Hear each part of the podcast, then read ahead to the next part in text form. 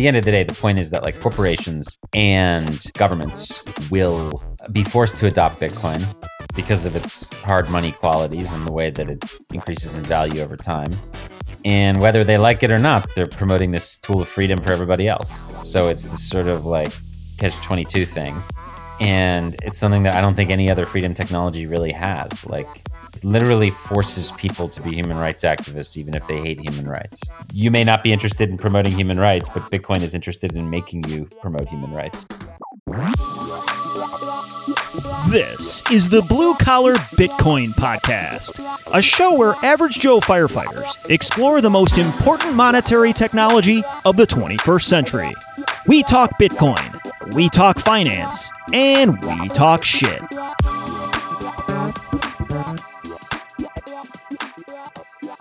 Hey, everybody, and welcome back to this week's release of the Blue Collar Bitcoin Podcast. In this episode, Josh and myself, Dan, are privileged to be joined by Alex Gladstein. Plain and simple, if you study Bitcoin, you know Alex. Alex Gladstein is the Chief Strategy Officer at the Human Rights Foundation. His writings and views on human rights and technology have appeared on tons of major media outlets across the world, including BBC, CNN, The Washington Post, Wall Street Journal, and the list could go on. Since 2017, he's been obsessed with Bitcoin.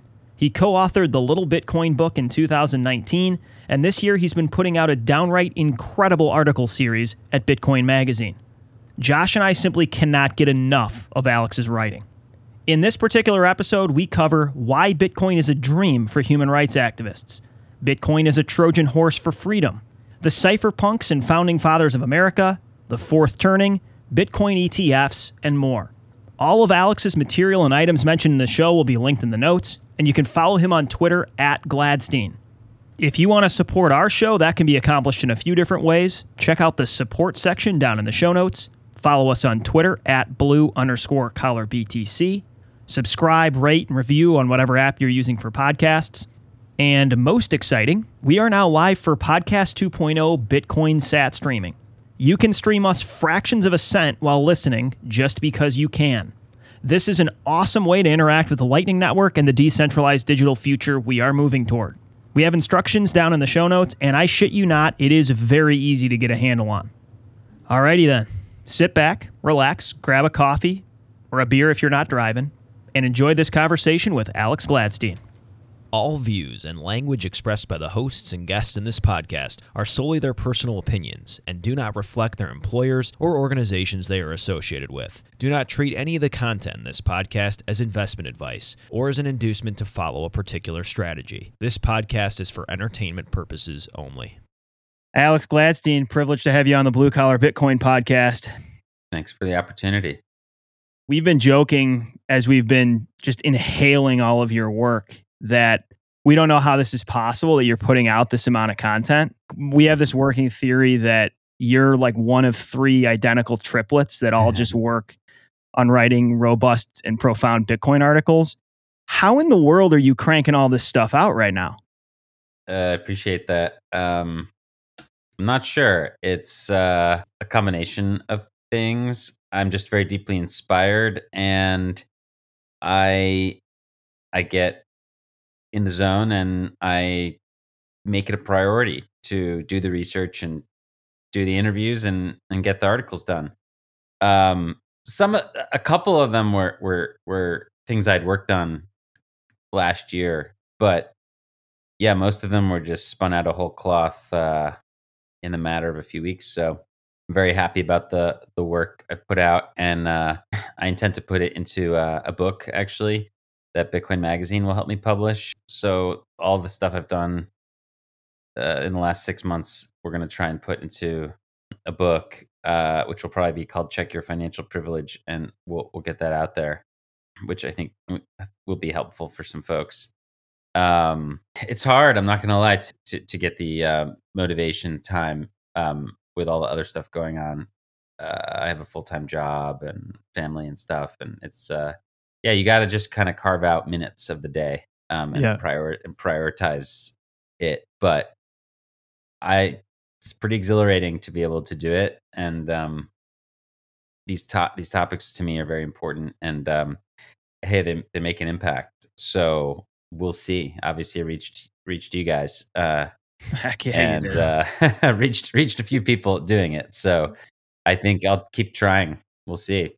They're long, but they're. I mean, there's never a time when I'm reading one of your articles where I'm just like, man, this is filler. Like this is uh, like it's all very succinct, well thought out, and I appreciate that. yeah, thank you for doing that. I always enjoy those the new ones and spend an hour or so reading that. It's I leave It's a great. lot on the cutting room floor, so I'll often just like cut an entire. I'm like, how do I delete three thousand words out of this manuscript? Painful, I'm Um, sure. Yeah, you got to kill your darlings. It's uh, it's true, but uh, less so. But I do, I do want to make sure that every sentence counts. Like basically, like if a paragraph is like not exciting, I'm just going to delete it. Um, or if it's not meaningful to me, um, then it should just be deleted. So we'll see.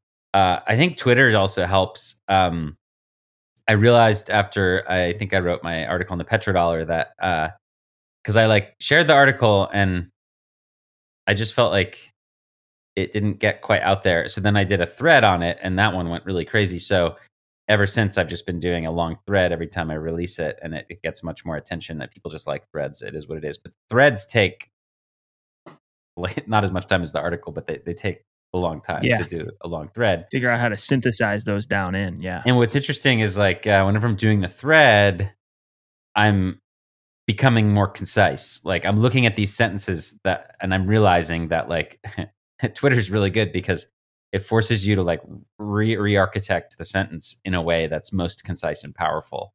Yeah. And really, what you should be doing is take. well, I should be taking every paragraph in all of my essays and just trying to fit it in a 280 uh, character tweet. yeah, just so you can then- transpose it right in. yeah and then like whatever doesn't fit into the tweet doesn't matter like so i've been i've been noticing that lately but you know what in a long i when you're writing prose it's it, you Yeah. know it's okay to have a little more meat that would be like a It's 500 thread tweet if uh if you sent sent one of your articles into the tweet form. yeah i mean i yeah the one i just released i think was 8000 words on the cypherpunks and the thread is 83 tweets so i mean that's probably you do the math but probably probably close Yeah. to 20% of the article is is in the tweets We want to get into that one a little bit later. Love we, it. we're overwhelmed, Alex. We don't know where to start.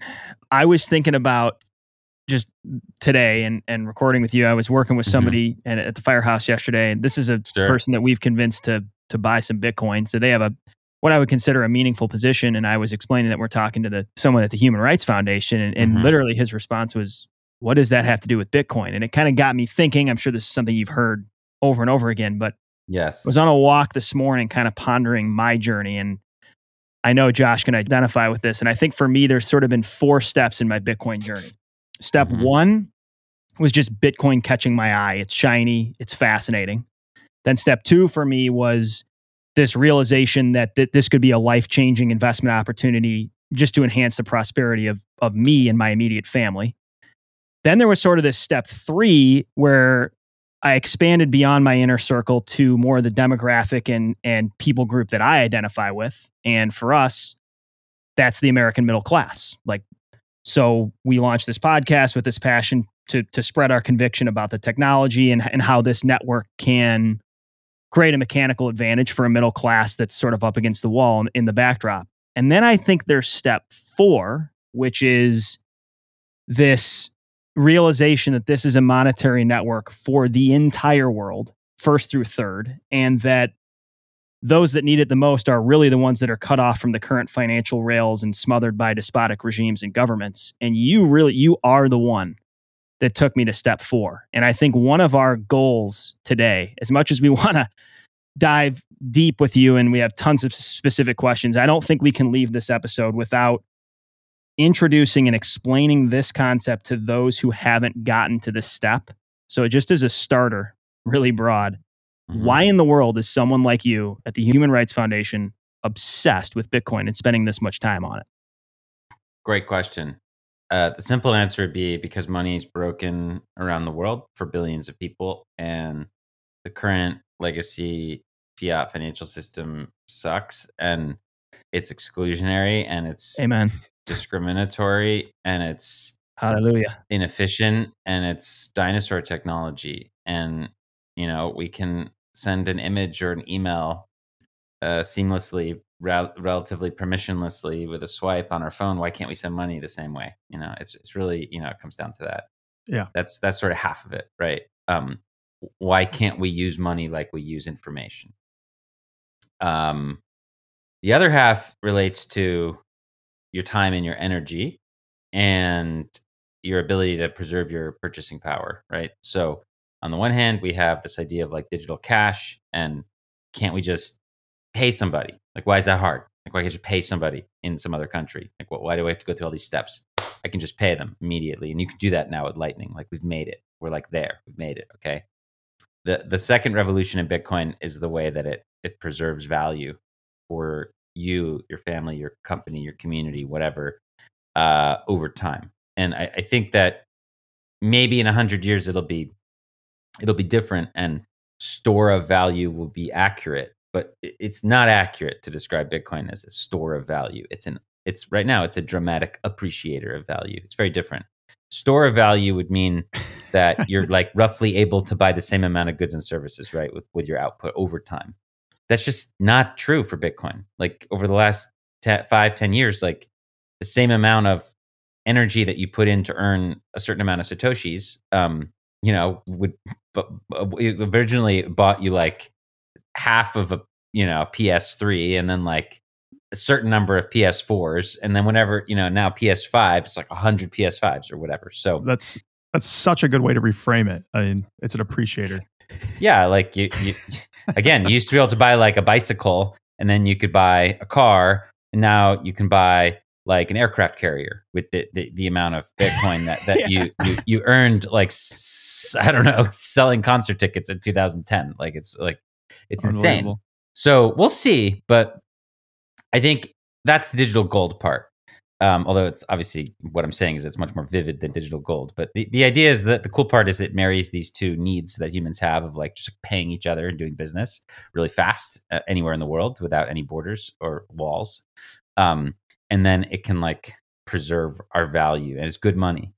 And that's to me what's going to really be interesting to watch across any class America, but you know, especially middle class America is like the fact that all these um, things that we need that are utility for us are inflated um, in value because our money sucks. So, like the house you live in is inflated in dollar terms because our money's bad. So people use houses as as store of value.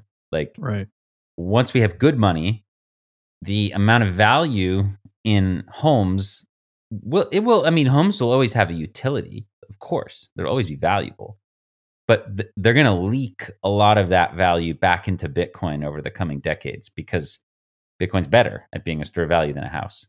Yeah. So um, you're going to see like just vast leakage of value from gold, first and foremost. We're going after gold, and then real estate, um, and then neg- and then government bonds. Right. So these three things alone, like forget equities or whatever, just these three things I mean, gold's 10, gold's 10, uh, real estate, I don't know, is what, 30 to 40 in the US, maybe more. Government bonds are similar. I mean, yeah, let's just say it's this is why it's this is why that guy's freaking handles 100 trillion, right? right. like, like, yeah. That's basically the addressable market for these three things gold and real estate and bonds. Like, so these three things are inefficient right now. They're they're overinflated because they're serving a store of value. Like but at the end of the day, a house is like it's a pain in the ass to use a house of a store of value. It's like hard to sell. It could take months. You get a lawsuit, like God knows what. Like there's all sorts of stuff involved. Like the house is just like not liquid, right? Um, and Bitcoin is is instantly liquid anywhere in the world, right? So, yeah, I think that um, now, okay, you know, a million dollars of Bitcoin it's still pretty liquid. Still pretty liquid. I mean, it's not as liquid as ten dollars a Bitcoin, but it's still pretty liquid, right? Um, and we're getting closer to that reality where like we're just gonna annihilate all these things that that people have used as store of values because our money has sucked. Uh, Lyn, Lyn Alden is actually the person who she mentioned this to me, and I thought it was a, just a brilliant insight. Like very simply, um, you know, if our money's good, then these store of value things will come down in price, like re- relative to goods and services.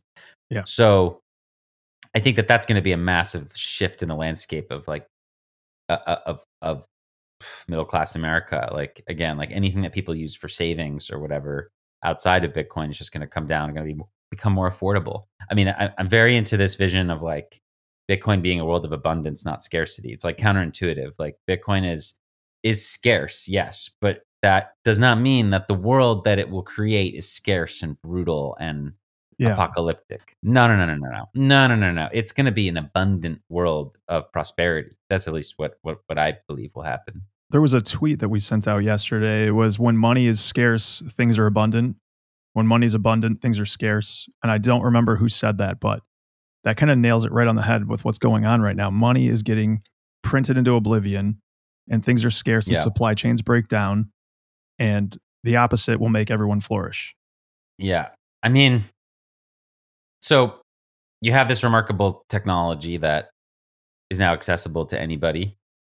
And that's just a revolution. I mean, the fact that I can use the Lightning Network to pay anybody who has a smartphone anywhere in the world in a second, the fact that they could choose to store that value um, vis-a-vis their fiat currency, which is probably collapsing um, rather quickly, you know, compared to ours. Um, it, everybody needs it. I mean, if everybody, not, I mean, human rights activists are just a small subset of people who need this thing.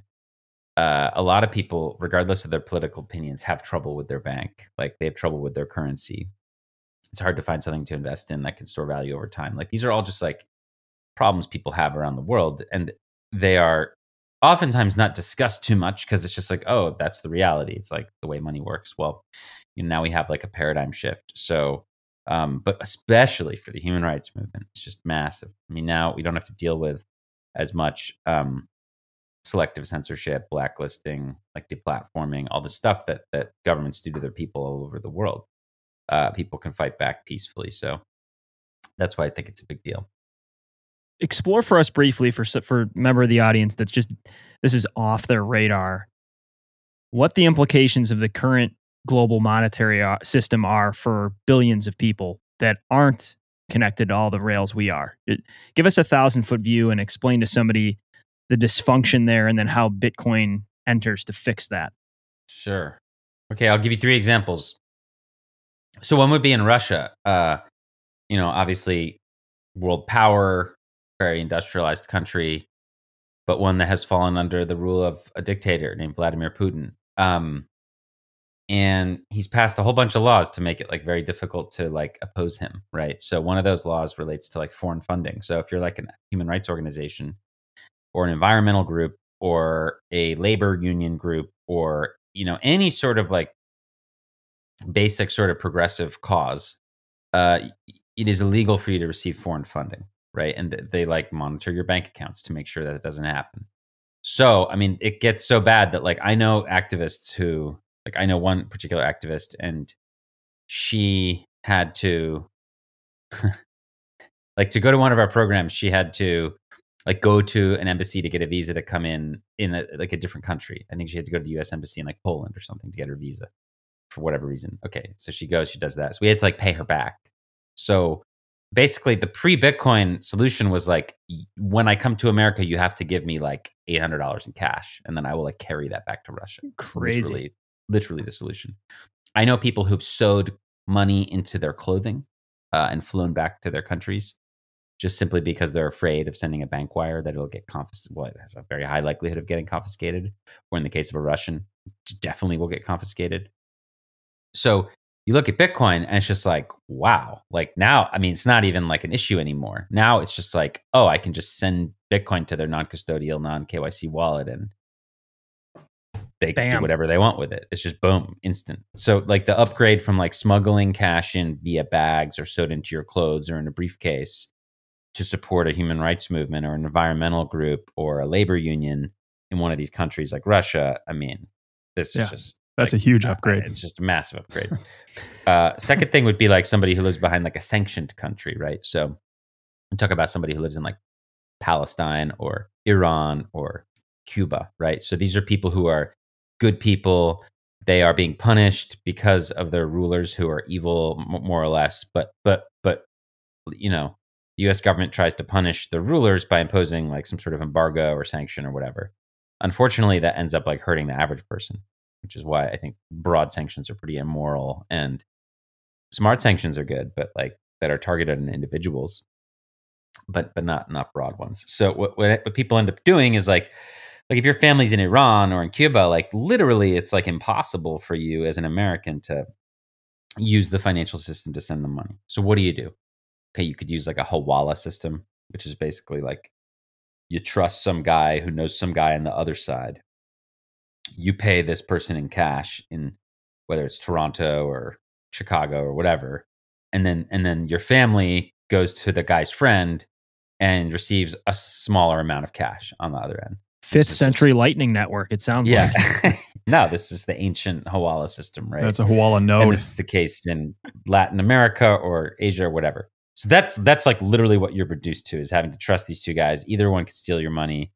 Uh, stuff could happen, you know, God knows what. it's like you literally can't use the banking system in this case. And you, people are desperate. I mean, I spoke to, you know, they have family, they need to get medicine into these countries. Like medicine gets blocked. Like it's, it's tough. It's tough out there. It's tough times. So Bitcoin comes in and fixes this like just immediately. Like now, again, now you're, you, you just directly connect and transact with your family and get them what they need, regardless of whatever embargo or sanction or whatever. It's just not relevant anymore. Um, super draconian controls on, on populations, which are really harmful. Um, so those would be like two, I would say, pretty clear uh, use cases. A third one, um, I'll just throw out because I think it's it's intriguing. Um, one of the first Bitcoin and human rights people I ever met is this woman named Roya from Afghanistan. I met her years ago, um, and for the first couple years I knew her, I didn't know she was into Bitcoin. I just like never even figured to ask. Um, but she's like a, one of the first female tech CEOs in Afghanistan and has a, an amazing story actually. But basically, at the end of the amazing day, started, article you wrote with her kind of at the forefront. Yeah, yeah. Again, I, I've had the pleasure of knowing Roya for a long time. It was awesome to have her at the Bitcoin Academy a couple weeks ago in Miami talking about her her story. We're going to post that video soon. It was it was really good. Um, but yeah, I mean, look, at the end of the day, she ran a company in a conservative society women worked for her like she wanted to pay them. This was like 2013 so that like it, a lot of the women didn't have bank accounts for whatever reason. Um the the brothers and uncles and husbands like would just like take cash if they brought it home. But they all had phones like right? So the she would she, one of her business partners was like hey we should use bitcoin. And she was like what's that? And then she eventually like figured it out. And starting in like spring of 2013 Bitcoin was like 80 bucks or something. She uh she started paying her workers in in Bitcoin and then they would like keep it and save it on their phone and that gave them that this this sense of financial freedom. And then whenever they needed to buy something her sister started a little business where her she would buy the bitcoin back and give them the uh, local currency. So they did this for several years. Um, now uh, it got a huge you know, it was it was looking really great for them, right? For that first year yeah. at, till the end of the year. I mean, Bitcoin went from like eighty bucks to like a thousand to like eleven hundred or something like that. But then it started to crash. I mean, as we all know, it was a massive multi-year bull market. Went all the way down to like two hundred something dollars. Um, and you know, Roya had to like make everybody whole. She had to offer to, to pay them the dollar amount or the Afghani amount of whatever you know they had earned. But um, yeah, some of the women decided to keep some of the Bitcoin or keep all of it. They're just really intrigued by it. And look, some of them used it to escape, start a new life somewhere else. Some of them, you know, in a way that the, you can't just like take money. I mean, you, you know, you, you can't just like, oh, hi, I want all my money out of this bank account right now. Usually, when you're escaping a country, it's like not during yeah. nine to five business hours on like a Tuesday. yeah. No, or there's like this long line of people. No, fuck that. So leaving a country with 24 words in your head sounds quite a bit easier than Yeah. And I don't, you know, I don't think that this person like memorized the words, but you know, she had, she had her seed, she had her backup and she got out of there. And, you know, there's different examples. One is a woman went to Germany through like the whole underground railroad through Iran and Turkey and through the Mediterranean Sea and made it to Germany and funded her new life. And then Roya's sister, who was also at the event the other day, she just saved up and held from 13 to 18 and used it to finance her education at Cornell, you know.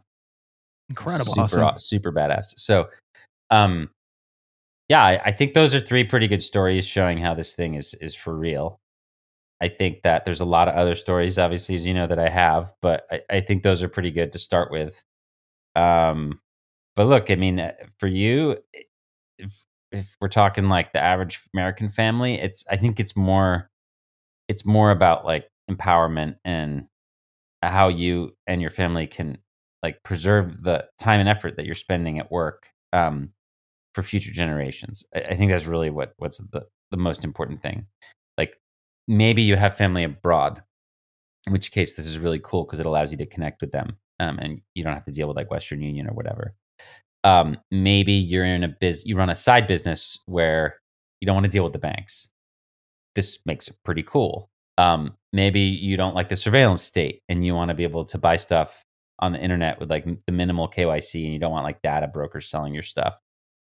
Okay, you can use Lightning to buy gift cards and buy all kinds of stuff. And you can you can order stuff. I mean, you can use Lightning to if you're worried about the surveillance state, you can use Lightning to buy an Amazon gift card and have it you could pick it up at a, at a whole at a Whole Foods. You know, like there, there's stuff you can do, like if you really care. Um, but at the end of the day, I think the primary use case is going to be thinking about this as like, hey, this is like the stack for your family for the next 20, 30 years. Like you're building the Yeah. stack Generational wealth. now. And the stack that you can build now is like, I mean, this is a one time thing. It's not going to happen again. Like, we're going to have another Bitcoin in 10 years. Like, so it's like, Yeah. you got one shot to build your stack now. Um, because it'll be a lot harder to, you won't be able to stack this. No one will be able to stack what they can stack today in 10, 20 years. It's just not possible. So, no matter how much wealth you have or whatever, um, if you can stack, for example, a dollar a day now, whatever it is, six, 1700, what we, I don't know. It's like, do we fall below 1700? I think it's like 1700 sats per dollar. Um, I don't think you'll be stacking 1700 sat, 17 sats per day in a decade. That's probably not going to happen. That's Yeah. probably going to be way beyond your means. So stack the 1700 sats per day or week while you can, because you won't be able to in 10 years. Like you're, gen- if you, especially when we get like, God, like 20, 30 years from now. I mean, who knows, man? Yeah. Yeah. Like, so it's all about your stack and just like, you know, turning your effort and energy into something that can provide for your family and, and for future generations in a way that, that, that actually is honest and noble and takes care, you know, and, and is not being like, you know, leaked out and, you know, rent, rent sought by all kinds of middlemen and other people. You know, the way that our society's worked in the last hundred years really has just been like an increasing ever since the 40s really is just like an increasing amount of wealth going to a small group of people um, at the expense of others and uh, that, that won't you know that that's just sort of the way of human nature but like th- this really gives us a mechanism to fight back a little bit against that in a, in, in a significant way How many Yeah. other human rights activists are starting to see? Th- I mean, you just finished with the Oslo Freedom Forum, sure and obviously, it it, it appears to us from the outside that you're pretty much dedicating the majority, if not all, of your time and energy into Bitcoin. Is that an accurate representation? Uh, I mean, all my free time. I mean, I have a full time job at the Human Rights Foundation where I have a team of people and we're working on growing our mission. And that's what I spend like a lot of my day doing. But yeah, all my free time, I like, I'm usually involved with Bitcoin stuff. Yes. How many other activists are starting to like? Where are we at in in human rights activism with an understanding of what this technology unlocks for the disenfranchised?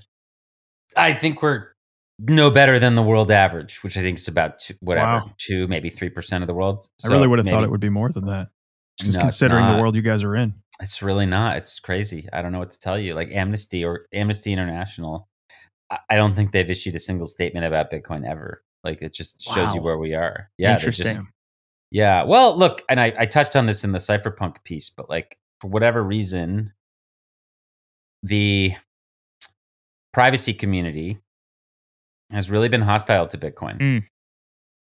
The sort of digital security community, digital privacy community, they just they've just not they've been very hostile to it. Now this is this is going to change, and I think that Snowden is a really good um, signal for this. Like you're watching, even in the last six months.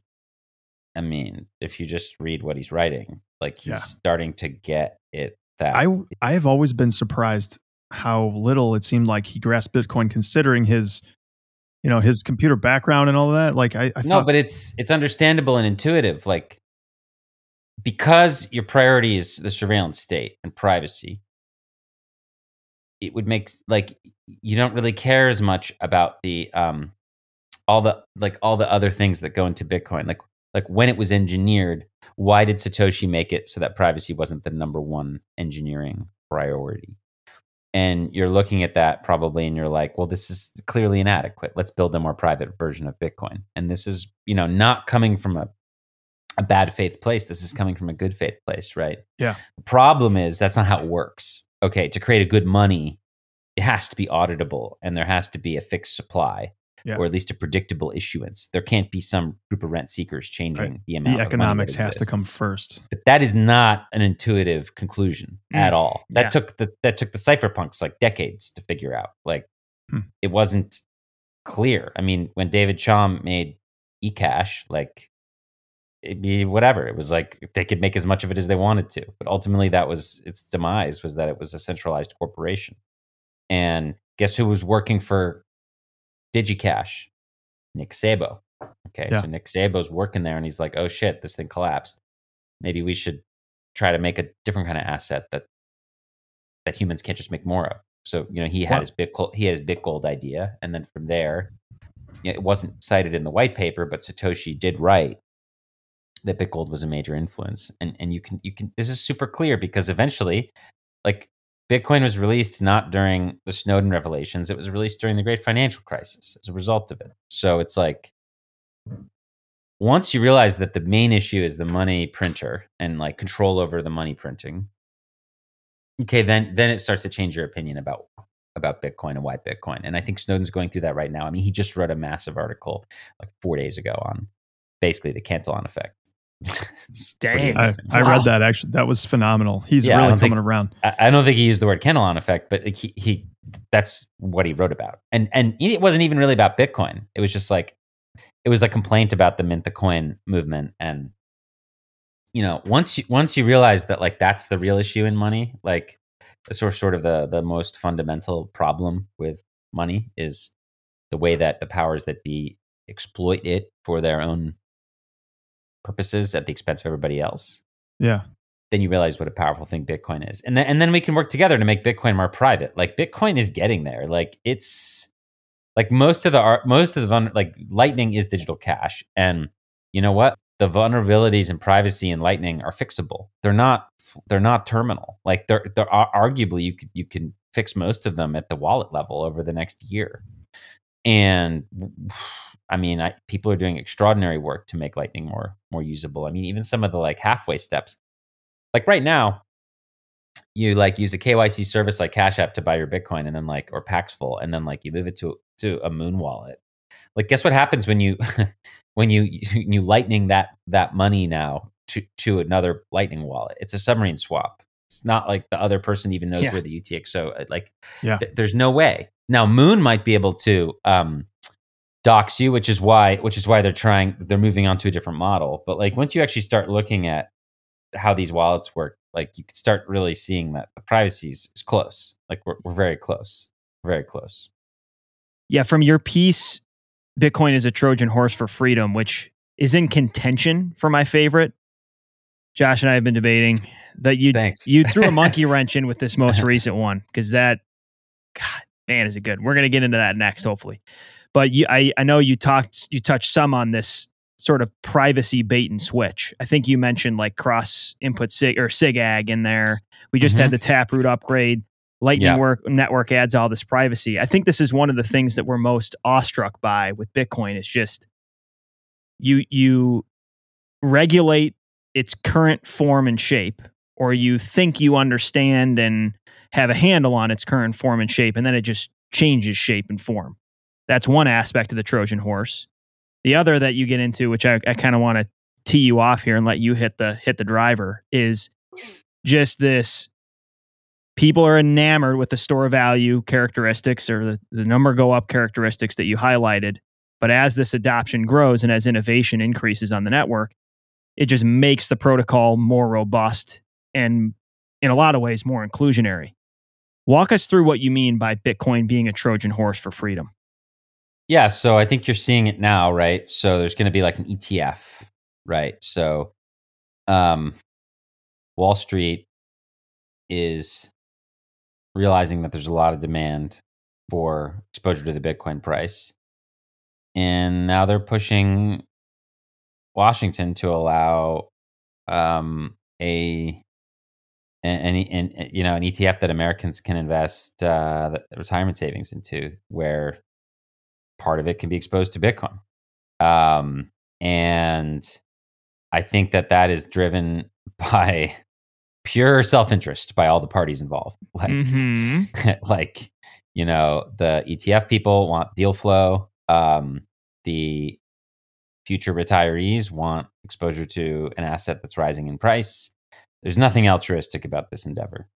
Uh, the asset itself will be totally custo- I mean, it's not Bitcoin. It's it's like a promise to pay Bitcoin maybe in the future.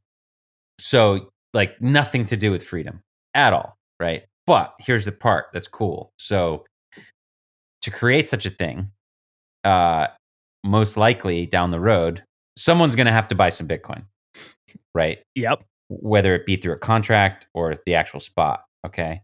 and that's going to drive over time the price up, the adoption, the network effects, okay, of this tool.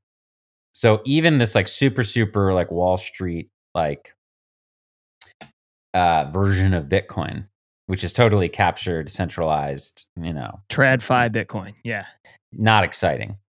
Even this is like boosting the overall network value and and the adoption. Um, and they can't stop it and they're not going to stop it because it's not in their interest to stop it. So i mean that's just like one example out of many but at the end of the day the point is that like corporations and governments will be forced to adopt bitcoin because of its hard money qualities and the way that it increases in value over time. And whether they like it or not they're they're they're promoting this tool of freedom for everybody else. So it's this sort of like catch 22 thing and it's something that I don't think any other freedom technology really has. Like, like it, it literally forces people to be human rights activists, even if they hate human rights. This is fascinating. so, so that's, well. That's, that's, why I think it's cool. Yeah. So yeah. that's that's the TLDR. You may not be interested in Bitcoin, but Bitcoin is interested in you. Yeah, I mean, or you, you know, you may not be interested in promoting human rights, but Bitcoin is interested in making you promote human rights. Exactly. Would be, would be the way to put it. Yeah. So um, I kind of did a, a shitload of you reading your material, and a couple of them that popped out at me kind of go just your most recent one, the quest for digital money, and then mm-hmm. reading that side by side with Bitcoin and the American idea. Mm-hmm. The parallels between the founding people in Bitcoin and this whole uh, cryptography movement back in the 70s, 80s, 90s, and then up till today with the American founders is kind of profound to me. I wonder if you've had ideas kind of with that or how do you see that parallel between those founding parties? I mean yeah you could go very deep there. I think that the cypherpunks believed in the same values that the founding fathers did more or less. Obviously i get into that in the, the, the article about independence day and why it did not it did not deliver what it promised for, for many americans um, but ultimately, if you want to be charitable, you look at Jefferson and what he stood for, uh, or even Adams. I mean, you look at these people and you look at what they stood for. And it was essentially like whatever the opposite of what's going on in England, right? Like we want like rights, we want a balance of power, we want the ability to criticize the government, we want to have a fair court system, all these things. We want checks and balances, we want states' rights. We want individual sovereignty. We want property rights. We want like whatever the whatever the king would not want. We want over here, right? Okay. Now you're looking at the cypherpunks, and their enemy is not the king of England, but the, their their enemy their enemy is really the U.S. government's growing surveillance state. And they're like, all right, well, like what w- what do we want in this new cyberspace? So that you know, the founding fathers were settling the America, cyberpunks are settling cyber cyberspace, and they're like, what you know, what are we going to build here? So basically, like whatever whatever's the opposite of what the surveillance state wants. So again, privacy, free speech, and really electronic cash was like the holy grail of what they were working on, right? Like, yeah, it was sort of evident even from the beginning of when the actual cypherpunks started meeting up in San Francisco that like e- e- electronic money was if you read Eric Hughes's article uh, or his little manifesto it's like talks about money right so money was always like part of it right so yeah I think that in a world of monsters um both of these groups of people tried to make a better future for the people they cared about I, I think it's a strong parallel um and both incredibly noble. Maybe not the indiv- again, maybe not the individuals. Okay, uh, I mean, founding fathers, slave owners, all kinds of stuff. Uh, so we need to separate the ideal from the man, right? S- same thing with the cypherpunks. Some of those people had some crazy ideas. That's fine. Okay, I mean, it is what it is. But what they created was a tool that benefited a lot of people, right? Okay, the Bill of Rights, um, Declaration of Independence. These are timeless things. Yeah public key cryptography. Incredible. Changed the balance of power between the individual and the state forever. You know, PGP, the Bitcoin white paper. I mean, these are incredible documents. So, yeah, I think you can draw a lot of parallels there. And um, it really ends up just boiling down to the fact that I think that like Bitcoin just kind of like has this weird way, but it, it, just sort of, I think it'll just sort of make government more honest um, long term. Like it just just yeah. empowers the people a little bit more, prevents the government from doing its like worst excesses, and um, I mean this is this is very speculative because we're just at the outset of this thing. But it's it's crazy. You know, I was on a panel the other day in Texas at at, at UT Austin uh, with um, Congressman Warren Davidson and uh, from Ohio, and um, he's on stage with me, and we're being interviewed and he's telling the audience to go to what the fuck happened in 1971.com or whatever. And I'm like, that's awesome. I'm like, what in the world? Wow. Yeah. I'm like, that's a sitting U.S. congressman telling the public that that that they should check out this website. I think that was um, at least verbally a first. I think Lummis had tweeted something about it earlier, but she's thanking God for Bitcoin. Yeah, but I mean, but so you you got these politicians, and they're like, they really believe that, um, and I think they're growing. They're going to grow. I mean, you've got a diverse group of them coming out now. I mean, just wait for the next year or two to happen. Uh, more and more people from different backgrounds, right? Totally different backgrounds. I mean, you've got Warren Davidson and Cynthia Lummis, but then you've got people like Erica Rhodes, right? There's like different kinds of people who are in politics who view the who view Bitcoin as an important tool for their constituents, right? And who don't think the U.S. government should be banning it or restricting it, right? That's pretty powerful, and I think it's quite profoundly American. So that's why I was excited to write that um, Fourth of July piece, and yeah, I think there are definitely parallels with the, let's say the the, the founding fathers of Bitcoin. Did you sit down one on one with Adam Back for the Quest for Digital Cash article, or was that all just research? Like, what? How did you? He was he kind of centered in that. How did you do some of that research? No, I, I, I mean, I didn't do it in person, but we, we, I interviewed him. Yes, at length. Yes. Um, I mean, that's basically I turned in. I was like, I want to make this its own thing. Like it was going to be part of a wider story, but I was like, this is too interesting. I, I really want this to stand, be a standalone. I mean, it's just too perfect to have the guy who got the first email from Satoshi. Like it's like it's just amazing. So really, what an honor to uh to get to talk yeah. to Adam for, for like we're gonna do a Spaces next week actually with Adam, and uh, it's gonna be really fun because there's some Let's other like Aaron from Bitcoin Magazine and Pete Rizzo. There's a few people who work for Bitcoin Magazine who, who are you know excellent Bitcoin historians. Um, we had the I had the privilege of having Nick Carter come down and talk at the Bitcoin Academy, and I asked him to give a talk about why Satoshi was a human rights activist, and boy, did he deliver! It was great. So um, we'll have that out on the internet soon as well. But uh, uh, there's a, there's a lot in that area that that that I get intrigued by, and yeah, it's just the struggle for digital freedom is very important, like right now. This could not be more timely. And it's just not on that many average folks' radar. I think is another key component. Like if you're in this space, if you're down the rabbit hole, this is something you're thinking about all the time. But Sure. for the for the average person, that this is just not in their purview. Yeah, well, at least the money piece isn't. I mean, look, I think a lot of people like get the surveillance capitalism piece. Um, but look, it's it goes back to um, what is the solution? Like, so a lot of people saw the surveillance state beginning to be built in the late '80s, mid '80s, late '80s, early '90s. Most people said, let's just convince the government to like be nicer to us. Like, like that's literally what they they were like. We should lobby for better restrictions. It's just like okay. I mean, there's like a deep state. There's like the NSA. They're not gonna you're not gonna lobby with them. You're not gonna negotiate with them. So cypherpunks were like, not a good idea. Let's actually just like seize our rights with open source code. And and I, I think that's the most profound thing. And that's obviously what Satoshi did. Um, th- there was never an opportunity where like any sort of group of Americans would be able to get together and say, hey, we should have an open dialogue with our government about like the dollar and how it's screwed up. Like, Yeah. and how the banking system is broken. That would have been like, during the revolution of times, like people no, going to literally look what happened to the what the Liberty Reserve people or Yeah. or whatever or Oh, please, Mr. King, don't take Right. our rights away. Ross Ulbricht or any of those people. Anyone who's like sufficiently creating an economy that's like outside of the um, purview of the government, no, you're going to get arrested or worse. So it's like that's why what happened with Satoshi was so profound. I mean, it was a historical moment when. I mean, never again. It's not like you you guys. It's not like the three of us could be like, "Hey, we're working on this like new money thing."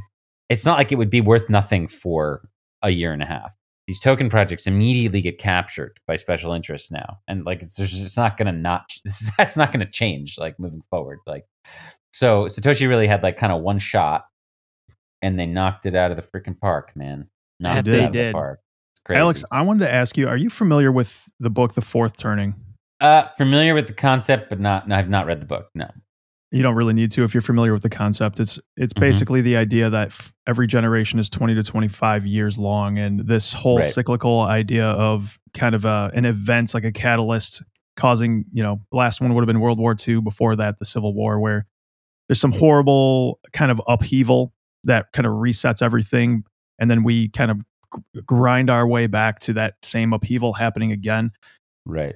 Have you ever thought about that in in concert with what's going on in the world at large right now? How everything all these institutions seem to be breaking down. We're having a lot of social unrest and i'm just wondering what your thoughts are on that concept in conjunction with everything we're seeing including bitcoin and this all kind of coalescing into what we're watching happen now yeah i mean look there's there's there's that. There's also another um god what is it? Let me see if i can find it. Kondratyev was a Soviet economist who looked at 50 year trends in technology and capital that brought that mapped broader social issues. And you know you can actually trace like the steam engine the railway like chemistry and electrical electrical engineering automobiles petrochemicals and then the information technology like all these things were basically 50 years apart. Yeah. And you know then bitcoin would be the next one. And it's like it- they all map social upheaval social unrest. I mean you can look at obviously the fourth turning theory. There's also uh ray dalio has his like you know credit cycle. the hu- yeah, the historical long term debt So- cycle. Yeah. yeah yeah the long-term debt cycle. So there's there's a lot of ways you can you can look at it i'm sure there's grains of truth in all these things it's usually how it is i think what's what's clear to me is two things it's the stuff has always been screwed up okay it's not like it's more screwed up now than it was Yeah. before i mean anyone who's uh, lived through the early 2000s and saw the invasion of iraq like i, I- mean I, continue to think that the gaslighting involved there was like insane crazier and crazier than anything I've seen since by far. Uh, so so we'll see. But what's what's really clear is like what's not like a theory or up in the air is the is, how the money works, and that's what I've been focusing on. So aside from these like broad social trends, which I'm sure you could draw all kinds of interesting conclusions from, you know, the fact is that we were on a gold standard and then we were on a dollar standard backed by gold and now we've been on the dollar standard right or maybe you want to call it the treasury standard for 50 years and and the, these these these things have consequences and you can look at the the, re, the, the react the, you know, the outcome of the of these things in, you know narrowly. Like yes they are you have to look in context and concert with other stuff but like it's just very hard to escape this conclusion. And and you can look at it from a marxist lens from a capitalist lens from different lenses. You can you can analyze this. What's really clear is when you look at stuff like the S&P versus the average income of workers equity and corporate power has gone on a rampage vis-a-vis the average worker Mhm. since the 70s and again you can have a lot of different explanations for that great we should have all the explanations but when you just look at some of these stats like the chart of like the s&p like the value of equities versus the average wage Yeah. it is jaw dropping to look at some of these charts I think we're back it to the. Cantillon effect on that is an easy explanation. yeah and you know like it wasn't like it was weird because like it some of these charts are relatively flat from like the 30s through the 70s i mean that seems weird there was like a massive world war and all kinds of other things and I mean, the us government was basically working diffused the fed and the treasury in the 40s to like devalue the currency so that we could pay off our debt like all kinds of wild stuff happened. But for whatever reason it was more or less like the relationship between like the working class and the, the owners of capital was like pretty pretty staticky kind of in that time increment. And then god once you hit the mid 70s it's just like and and Yeah. it's just unlike any any you go back hundreds some of these charts go back hundreds of years. Just nothing like this. I mean yes it got worse over time or depending on your perspective maybe it's better i don't know. If you're if you're not a communist if you're like the other end of the spectrum maybe you're like oh this is better whatever. The point is like the the disparity and i, I would think it would, i think it's bad. I- I, think extreme inequality is bad. But uh or at least as a symptom of a broken system right? Yeah. um so i mean just just what has happened since the mid 70s is just just ahistorical and insane and yeah i mean there are other okay you can blame it on okay so you want to blame it on the tax regime. Okay could do that too. But like th- there's there's we don't we, you know we can argue about the reasonings but we know the outcome is like it's just absolutely astonishing. And the reality is if you've been living in this country and you've been in the fields of defense or manufacturing uh, rather defense or technology or insurance or finance you've done you've killed it since the set mid 70s killed it and if and if you've been in manufacturing or any sort of sort of middle class kind of job it's, it's you've not killed it you've you've either done okay or or you're struggling Yeah. I think it all goes back to incentive structures. Like these politicians are incentivized to devalue money because that helps them bring pork back to their constituents and and on and on. And like this this idea of printing money works really well for keeping yourself in office and kicking the can down the road. And it just is uh it's an easy explanation for how this all happens. Like it's incentivized. look the mmt people you know maybe they're right maybe that's a descriptive thing not ideological maybe maybe modern monetary theory is a description of how the us government uses and creates money okay i could get on i could get on board with that i can understand that um, perspective so if that's the case then then two things number one then taxes exist to destroy money so I'm, I'm very excited to see an American politician get up on, on television and say, "Hey, we're going to have to raise taxes this year to destroy some of the money supply." Like that's going to be very interesting. yeah, exactly. How's this really? really? gonna- You're gonna? You're that's how you're going to do it? Okay. We're um, all on board. Yeah. Economy's running a little hot, folks. Economy's running a little hot. We're going to need to We're gonna dest- cool it off. we're to need to destroy some of your money. Just back Um, it off a touch here, Just- just- folks. you need we need to take it out of your hands. Um, the reality is they won't need to do that because they'll have freaking CBDCs and they'll be able to auto tax everybody to their heart's content. But the, the other part of it is like, okay, so in that case, there is no debt ceiling and you can go into as much debt as you want. But the the like the wall is going to be, and they, they keep saying like, the limit is inflation. So, okay, well, we're starting to come up against the limit right now. E- even the people who've been like, there is no inflation. Now they're saying, woo, there is inflation, right? So, and all of a sudden it went from like, oh, it's 2%, it's 3%. Oh, now it's six. Oh, okay. Well, that was, that's quite a jump. Ooh, Um, we're gonna have to change the way we measure this again. and dude, Yeah. two to, the difference between two and six is massive. I mean, just simply Mm-hmm. just, just, just considering a- a- any, any framework. But I don't think it's going to end at six, right? And we all know that inflation in many things that are important to us is way higher than that, whether it be real estate or education or healthcare or whatever. I mean, I was looking at a, a medical bill from a family member recent, like somewhat recently. I'm like, holy fuck! Like, how how is this even anywhere close? Like, there's just no way that a middle class person could ever afford this important but relatively minor surgery. There's just like, it's just Yeah, it's not happening. I- the the the cost is so inflated for a variety of reasons. Like really, these these the cost of these procedures should be like twelve hundred dollars or something, and that would still be like a challenge to pay off. But forty thousand dollars to to have a procedure done, like that's just that's like all of somebody's nest egg, if you know what I mean, for a lot of people, or or Yeah. you know It's crippling. not, not not it's crippling yeah so you want to liberate yourself from this broken system we have you can enter into bitcoin.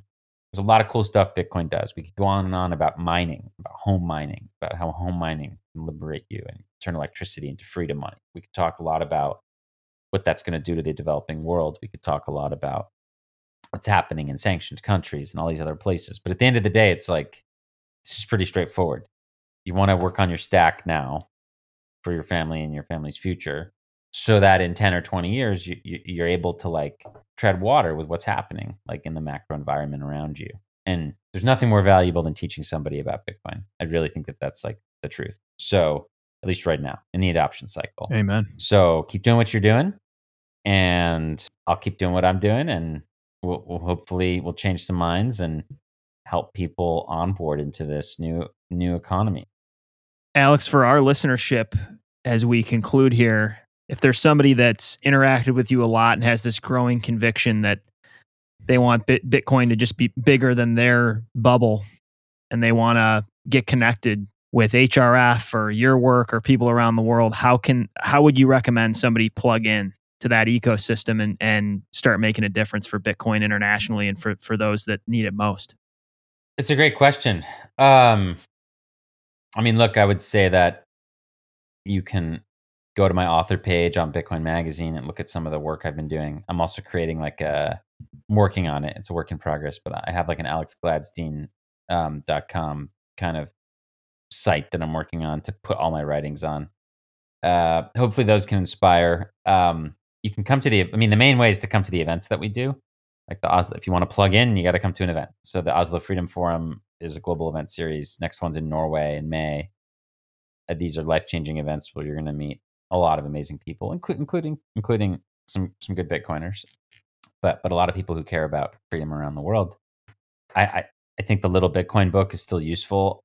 Came out with it a couple years ago with some other Bitcoiners from around the world. We wrote that. Hopefully, this book I'm working on now will be more of a deep dive. If you have someone who's interested in politics and history and they want to learn more about the impact of Bitcoin happening around the world, like hopefully that'll be good to give them.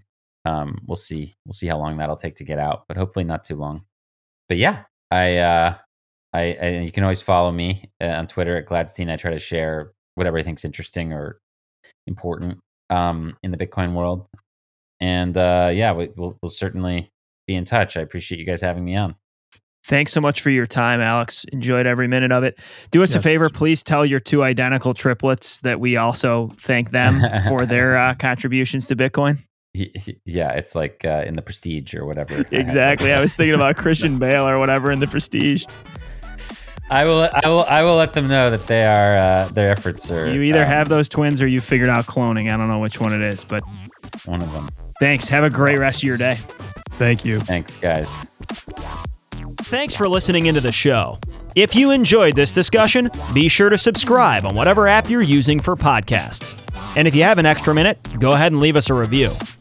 You can also follow us on Twitter. We're at blue underscore collar BTC. We invite questions, comments, and inquiries of any kind, and our email is bluecollarbitcoinpodcast at gmail.com. We look forward to you joining us next time on the Blue Collar Bitcoin Podcast.